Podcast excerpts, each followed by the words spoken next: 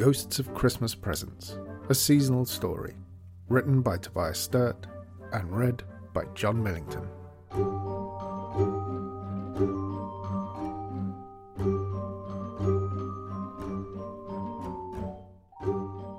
Chapter 8 Every occupation has its uniforms.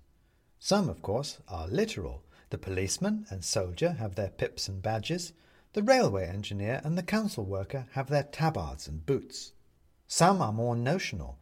One may be able to tell the estate agent from their unfortunate shoes, or the designer from their vintage workman's jacket. Even those who try and stand out will always do so in some regulated fashion. The unfortunate individualist will express their unique nature by frivolous extremities of tie or sock, the wrong colour of the right kind of jacket, a larky hat that may be doffed at uncomfortable moments. And so it appears to pertain even after life. Even ghosts, apparently, have their set styles. Bobs and Mum, having been homely creatures when alive, when dead have set up home together in a cosy little ornament. Justice Horace Standing, having been in life much overburdened with self-regard and seriousness, is now an owl. The owl is Japanese, ivory, and has that wide-eyed, owlish expression that might be penetrating wisdom, but might be just plain staring idiocy. The owl lives at the furthest corner of the mantelpiece, in the shadow of an invitation to an award ceremony that Benedict Nail never attended, having not been nominated for anything. As Bob's mum and Benedict approach, he calls out, Order in the court! And as they get closer, Approach the bench. Bobs, the little China man, smooths down his already smooth and painted hair with a smooth and painted hand, and approaches the owl respectfully. Bobs, your honour, from the China House. Approach, approach. What manner of business do you bring before the court? Justice Standing rocks slightly as he talks, casting wild and dashing shadows on the underside of the invitation. We have a new visitor, Your Honour, says Bobs, beckoning to Benedict to come forward, who is asking for explanations. Another soul has crossed over into the great beyond, says the owl, solemnly, or the mantelpiece. Benedict steps forward. I am Benedict Nail, and I bought you in a gift shop in Kyoto. You are made of resin, not ivory, and I demand to know what on earth is going on. The owl's eyes quite light up with a pale yellow glow, and he rocks fiercely back and forth. Hoo-hoo! Bring the court to order. The witness will hold his tongue. This is bribing the judge. Have you told this man nothing, Bobs of the China House? Well, I have told him that we're dead and ghosts, Your Honour, says Bobs, ashamed of something. Dead and ghosts and nothing but words on the wind? Says the owl, relishing the words. Well, you might be, Bobs of the China House, but this man is not. What? say Bobs and Mum simultaneously, and Of course not, says Benedict. Consider the actions of a ghost, says Justice Standing, rattling himself down into a comfortable position for a disquisition. A ghost is a houseless spirit, sans flesh, sans bone, nothing but a wandering phantom. You know it yourself, Bobs of the China House. A ghost must haunt, must it not? It must find a space quite empty of human habitation.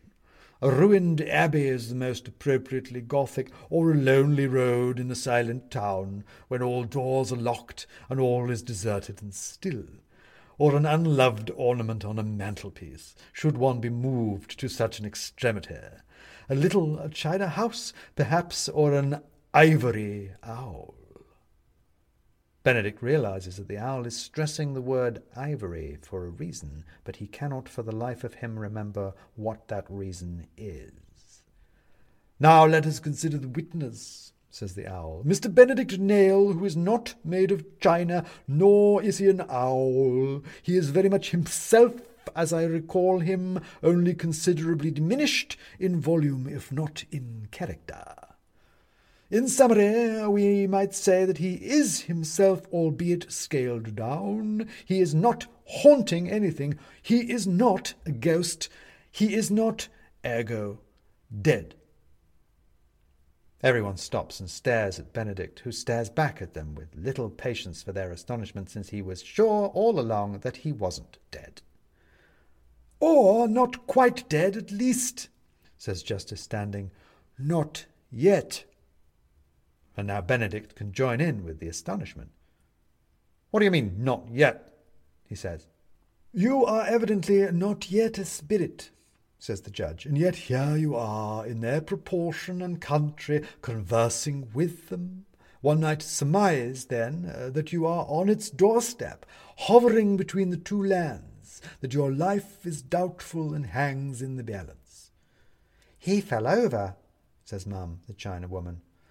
Ah, a fall, perhaps with a concomitant injury to the brain pan, says the owl, entirely too gleefully for Benedict's liking.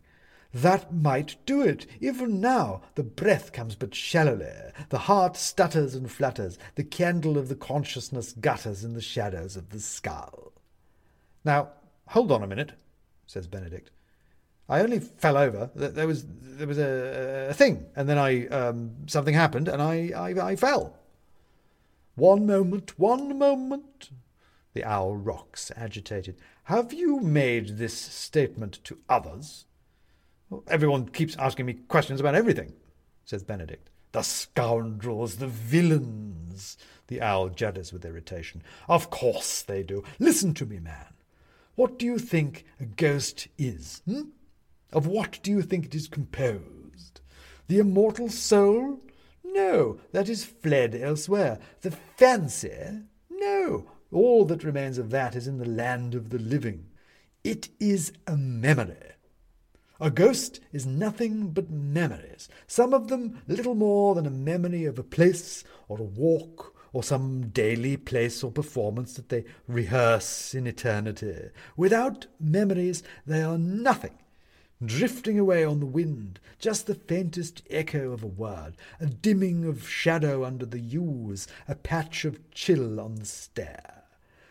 Any memory is persistence to a ghost, any event recalled, any remembrance of the world. Every time you have told your story, Benedict Nail, you have given those memories away, and the ghosts to whom you gave them will have hoarded them up against their fading. Well, that this is this is why I can't remember anything. Finally, the twisted logic of the nightmare is beginning to become apparent to Benedict. This is why you can't remember, for example, that you told me that this owl is made of resin, not ivory, and that you bought it in Kyoto. I did. That's right, says Benedict with relief. I, I knew. I knew something about it. I just couldn't put my finger on it. And now Bobs and Mum of the China House, who are well known for keeping their hearth warm with the memories of others, will pay you, the man whose hearth that is, the rent they owe you of the memories you inadvertently gave them. The Chinaman shifts awkwardly. um, the house was a Christmas present from a woman you cruelly abandoned he says, looking down at his hands. Of course it was, said Benedict, and then, no, no, no, no, no, it wasn't. I didn't abandon her. The relationship ended. It was for her own good. Really, it, it wouldn't have been right to lead her on. He broke off all relations with her with no explanation, says the woman. What else is that but cruel? Now, hang on a minute, says Benedict, but the owl interrupts. These memories are yours again, and with them any shame or discomfort they cause, but at least they are once more things that happened to you. But I am more concerned now by what may happen in the future. You are not yet one of us, Mr. Benedict Nail, but you may still be. All hangs in the balance. What do you mean, hangs in the balance? said Benedict, now thoroughly alarmed. Do you mean I'm, I'm dying? I must say the metaphysics of your situation are somewhat beyond my purview, says the owl. What you need is scholarly advice. Can I recommend a visit to the scriptorium?